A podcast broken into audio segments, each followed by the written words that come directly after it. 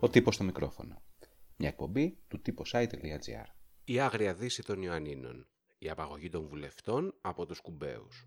Στις 4 Αυγούστου του 1928, ο Ελευθέριος Βενιζέλος επισκεπτόταν την Ήπειρο στο πλαίσιο της προεκλογικής περιοδίας του. Οι εκλογές του 1928 ήταν αρκετά διαφορετικές από τις μέχρι τότε αναμετρήσεις, καθώς τα πολιτικά κόμματα αναφέρονταν κυρίως σε ζητήματα υποδομών, οικονομίας και παιδείας και λιγότερο σε μεγάλο ιδεατισμούς που είχαν ιτηθεί βάναυσα λίγα χρόνια πριν. Ο κύριος Βενιζέλος από Πρεβέζης μέχρι Ιωαννίνων έτυχε θερμών εκδηλώσεων του υπηρώτικου λαού, γράφει στην 8η σελίδα το Ελεύθερο Βήμα, εφημερίδα της εποχής. Το απόγευμα της ίδιας μέρας, μετά από σύντομη ανάπαυση στην οικία κοκκινά του στην Πρέβεζα, ο Βενιζέλος έφυγε για τα Γιάννενα. Στην είσοδο της πόλεως, χιλιάδες κόσμου με λάβαρα και μουσικάς αναμένουν εναγωνίω την άφηξη του κυρίου Προέδρου, περιγράφει ο ανταποκριτής του Ελεύθερου Βήματος. Ακριβώς δίπλα στην ανταπόκριση όμως υπάρχει και μια άλλη είδηση. Φρασιτά τη ληστεία έξωθη των Ιωαννίνων. Ιχμαλωτίστησαν οι κύριοι κύριοι Μιλωνάς και Μελάς, ενώ μετέβαιναν εις εκλογικήν περιοδίαν. Ο Αλέξανδρος Μελάς, πρώην βουλευτής και εκ νέου υποψήφιος, ήταν γιος του Λέοντα Μελά και της Ανδρομάχης Λίμαν, κόρη του Γερμανού επιχειρηματία και ρασιτέχνη αρχαιολόγου. Ήταν τότε 31 ετών. Ο δε συνοδοιπόρος του ήταν ο Αλέξανδρος Μιλωνάς. Ήταν μεγαλύτερος, 47 ετών στην κυβέρνηση Ζαΐμι, την προηγούμενη εκλεγμένη το 1928 δηλαδή, ήταν υφυπουργός Οικονομικών.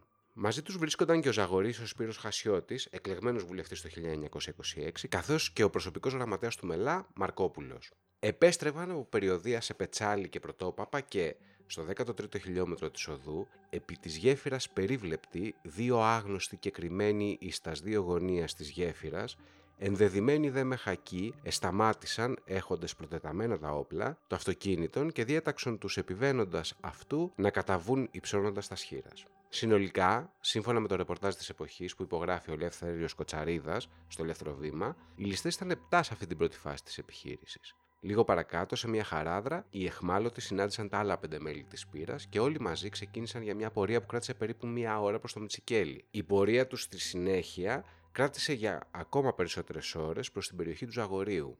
Όταν εφτάσαμε στην απόκριφον τοποθεσία στην οποία οδηγήθημεν υπό των ληστών, οι αρχηγοί της συμμορίας, δύο ξανθοί ηλικίας 20 με 22 ετών, παρέλαβαν ιδιαίτερο τον κύριο Μελάν, με τον οποίο ομίλησαν επί τίνα χρόνων, περιγράφει στις εφημερίδες ο Χασιώτης, ο οποίος αφέθηκε ελεύθερος κατόπιν μαζί με τον Μαρκόπουλο για να ειδοποιήσουν τους συγγενείς των απειχθέντων. Οι δύο ξανθοί ήταν δύο ξαδέρφια σαρακατσανέικης καταγωγής, ο Τάκης και ο Κώστας Κουμπής. Ο Τάκης ήταν αρχηγός της ομάδας και στην απαγωγή είχε πάρει μέρος και η ομάδα του διαβόητου Δον Ζουάν, Μήτρου Τζατζά. Ενώ λοιπόν ο Βενιζέλος κατευθύνεται προς τα Γιάννενα, λίγα χιλιόμετρα δίπλα έχει εκτυλιχθεί μια απίθανη, όχι όμως πρωτόγνωρη για την εποχή υπόθεση. Οι Κουμπαίοι ζήτησαν από το Μελά το ποσό των 5 εκατομμυρίων δραχμών, με την απειλή αφενός να το αυξήσουν σε 10 εκατομμύρια αν ειδοποιούνταν οι αρχές και αφετέρου να σκοτώσουν τους ομήρους αν δεν τα λάβουν. Λίτρα ενός εκατομμυρίου ζήτησαν για τον Μιλονά, ο Τάκης Κουμπής είχε τραπετεύσει σχετικά πρόσφατα και είχε επικηρυχθεί. Η χωροφυλακή εκτιμούσε ότι είχε παραμείνει στα Γιάννα για λίγες μέρες πριν από την απαγωγή. Σύμφωνα με το ελεύθερο βήμα, ο Βενιζέλος γνώριζε την υπόθεση από τη στιγμή που έφτασε στα Γιάννανα ή τουλάχιστον είχαν ειδοποιηθεί οι αρχές. Ο Χασιώτης, ο Μαρκόπουλος και ο Σοφέρ αφέθηκαν ελεύθεροι και επέδωσαν τις επιστολές των Μελά και Μιλωνά στις οικογένειές των, καθώς επίσης και στον Αχιλέα Καλεύρα, γενικό διοικητή Μακεδονίας νωρίτερα και Υπήρου εκείνη την εποχή, ο οποίος συνόδευε τον Βενιζέλο. Ο κύριος Καλεύρα, κατάπληκτος πρώτου αγγέλματος, ανεκοίνωσε ένα μέσο τούτο στον κύριο Βενιζέλον, περιγράφει το ρεπορτάζ. Ο κύριος Βενιζέλος, εξαιρετικά δύστημο καθ' όλη την Εσπέραν, συνομίλησε με τα πολιτικάς και στρατιωτικάς αρχάς επί της εχμαλωσία. Το βράδυ της 4η Αυγούστου, ο Βενιζέλος έκανε ανακοίνωση στο γεύμα που παρατέθηκε προς τιμήν του στα Γιάννενα. Και τώρα δηλώ με τον πλέον κατηγορηματικών τρόπων ότι εντός της απαραίτητου πιστώσεως χρόνου την οποία ζητώ, θα επιφέρω ριζική θεραπεία στην κατάσταση της δημοσίας ασφαλείας εν Υπήρο, είπε μεταξύ άλλων, προσθέτοντας ότι θα θεωρούσε αποτυχημένο το πρόγραμμά του αν δεν το κατάφερνε και ότι θα παρετούνταν. Δύο μέρες αργότερα, στις 6 Αυγούστου, στα Γιάννενα κατέφτασε ο Υπουργός Εξωτερικών και παλιός βουλευτής Άρτας, Αλέξανδρος Καραπάνος, για να υποπτεύσει από πλευράς κυβέρνησης στι διαπραγματεύσεις. Στη σύσκεψη που έγινε, αποφασίστηκε να μην καταβληθούν τα λίτρα. Ήδη υπήρχαν περιραίουσες φήμες ότι ο Μελάς είχε δολοφονηθεί, ενώ οι εκτιμήσεις για την κρυψώνα των απαγωγέων έδιναν και έπαιρναν. Επίσης, υπήρχε η φήμη ότι ο Τάκης Κουμπής είχε φωτογραφηθεί, ποζάροντας σε πλανόδιο φωτογράφο με την καινούργια χακή γαμπαρτίνα του, την οποία σύμφωνα με τις μαρτυρίες φορούσε κατά την απαγωγή. Ο Κοτσαρίδας γράφει στις λεπτομερείς ανταποκρίσεις του από τα Γιάννενα ότι ο μικρός αδελφός του Κουμπί, 14 ετών τότε, βρισκόταν στην Κόνιτσα και διέφυγε προς την Αλβανία όταν έγινε γνωστή η απαγωγή. Το ίδιο 48ωρο καταγράφηκε και μια άλλη απαγωγή, αυτή του δικηγόρου Ελευθέριου Γύρα έξω από το ειρηνοδικείο Ζήτσας. Οι αρχές εκτιμούσαν τότε ότι την απαγωγή έκανε η ομάδα του Μήτρου Τζατζά, διαλόγους μάλλον εκδικητικούς παρά χρηματικού, καθώς και ότι υπάρχει φόβος ότι ο συλληφθής δικηγόρος εφωνεύθη ήδη υπό το ληστών. Οι φορβά τι οποίες επέβαιναν ευρέθη περιπλανόμενοι στην περιοχή Πρωτόπαπα. Ο Γύρας αφέθηκε τελικά ελεύθερος αργότερα. Στις 6 Αυγούστου ανακοινώνονται και οι συνδυασμοί των εκλογών. Οι Μελάς, Μιλονά και Χασιώτης κατεβαίνουν υποψήφοι στα Γιάννενα με το προοδευτικό κόμμα του Γεωργίου Καφαντάρη. Στις 7 Αυγούστου απελευθερώνεται ο Αλέξανδρος Μιλονά. Οι απαγωγοί τον άφησαν μόνο του στο δάσος προκειμένου να επιστρέψει και να εξασφαλίσει την καταβολή των λίτρων.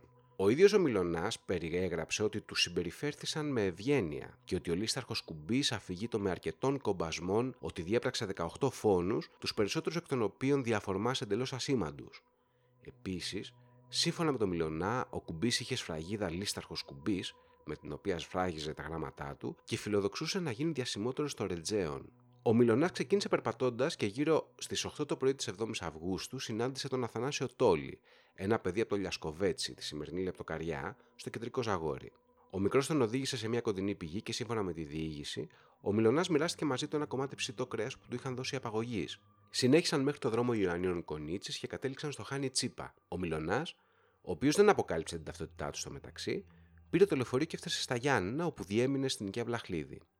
Στις αναλυτικές περιγραφές του, ο Μιλονάς ανέφερε πως οι απαγωγείς τους οδήγησαν στο βαθύ δάσος και πως συνεννοούνταν μεταξύ τους με περίεργα συνθήματα και σφυρίγματα, αλλά και πως εντύπωση του έκαναν τα μακριά μαλλιά του τάκι κουμπί, τα οποία, όπως έλεγε, είχε χτενισμένα πόλκα.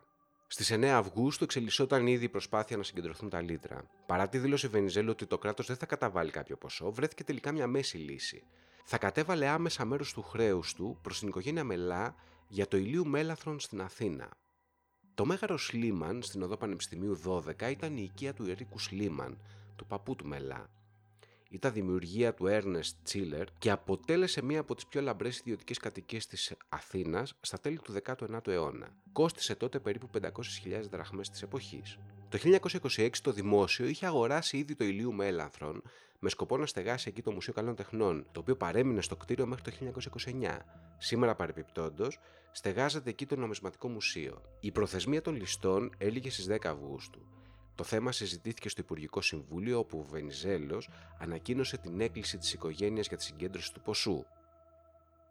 Όντως, το Συμβούλιο ενέκρινε το αίτημα της οικογένειας Μελά και ο ίδιος ο Βενιζέλος υπέγραψε την επιστολή προς την Εθνική Τράπεζα των Ιωαννίνων, με την οποία το κράτος μπήκε εγγυητής για δάνειο ύψους 7 εκατομμυρίων δραχμών. Το ποσό θα παραλάβαναν οι Αλέξανδρος Μιλονάς και Βασίλης Μελάς προκειμένου να το καταβάλουν σε απαγωγής. Στις 10 Αυγούστου οι διαπραγματεύσεις ήταν σε εξέλιξη για την καταβολή των λίτρων και την απελευθέρωση του Μελά. Οπωσδήποτε το ζήτημα των λίτρων θα κανονιστεί εντός της απόψινή νυχτός, έγραφε ο Αχηλέα Μαμακής στο Ελεύθερο Βήμα, παρότι μέχρι τότε δεν είχαν επιστρέψει ακόμα οι απεσταλμένοι διαπραγματευτές.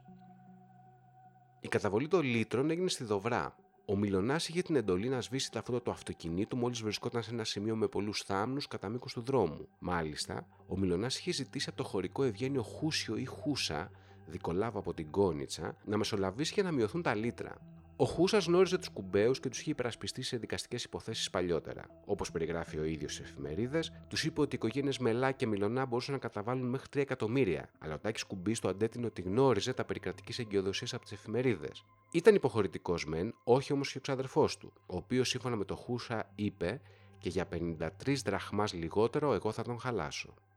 Τελικά ο Χούσας πέτυχε μια έκπτωση 500.000 δραχμών, ενώ ο ίδιος ο Μιλονά περιέκοψε άλλες 300.000 δραχμές κατά την παράδοση. Η παράδοση ήταν επίσης κινηματογραφική. Χούσας και Μιλονά επέβαιναν στο αυτοκίνητο, το οποίο σταμάτησε στο προσυμφωνημένο σημείο. Ανέβηκαν σε αυτό τάκι κουμπί δίπλα στον οδηγό και ο Κώστας στο πίσω φτερό του οχήματος. Συνέχισαν για 500 μέτρα και στο παρεκκλήσι της Δοβράς σταμάτησαν για να γίνει καταβολή. Μάλιστα, κατά το έθιμο, οι ληστές έδωσαν στο Μιλονά ένα μέρος των χρημάτων ως κομιστή τους, τα οποία όμως ο Μιλονά αρνήθηκε. Οι κουμπέοι όμως του είπαν πάρε για να σου ξαναγυρίσουν τα λεπτά σου. Φεύγοντας, οι κουμπέοι διαμήνυσαν. Η καταδίωξη να στραφεί εναντίον των μοναδικών υπευθύνων, μη δεν να τυραννηθούν οι αθώοι πληθυσμοί. Στις 12 Αυγούστου, στις 2.30 τα ξημερώματα, ο Μελάς έφτασε στο λικόστομο και ζήτησε ένα αυτοκίνητο για να τον παραλάβει. Είχε απελευθερωθεί στις 4 το απόγευμα της προηγούμενης. Οι συγγενείς του και η οικογένεια Μιλονά έλαβαν την είδηση της απελευθέρωσης στην οικία Βλαχλίδη, όπου ήταν συγκεντρωμένοι. Οι κουμπέοι στη συνέχεια διέφυγαν με τα λίτρα στην Αλβανία. Ωστόσο, η δέσμευση του Βενιζέλου για πάταξη τη ληστεία ήταν κυριολεκτική. Ήδη η Ελλάδα είχε προσύμφωνο με την Αλβανία για την έκδοση εγκληματιών από το 1926 κιόλας. Και βάσει αυτού, οι Κουμπέοι συνελήφθησαν στο Δέλβινο στις 10 Νοεμβρίου του 1928. Στις 19 Απριλίου του 1929, το Συμβούλιο Πλημελιωδικών Ιωαννίνων εξέδωσε βούλευμα, σύμφωνα με το οποίο οι Κουμπέοι και οι συνεργάτες τους παραπέμπονταν σε δίκη στο μεικτό ορκωτό κακουργιοδικείο Κέρκυρας.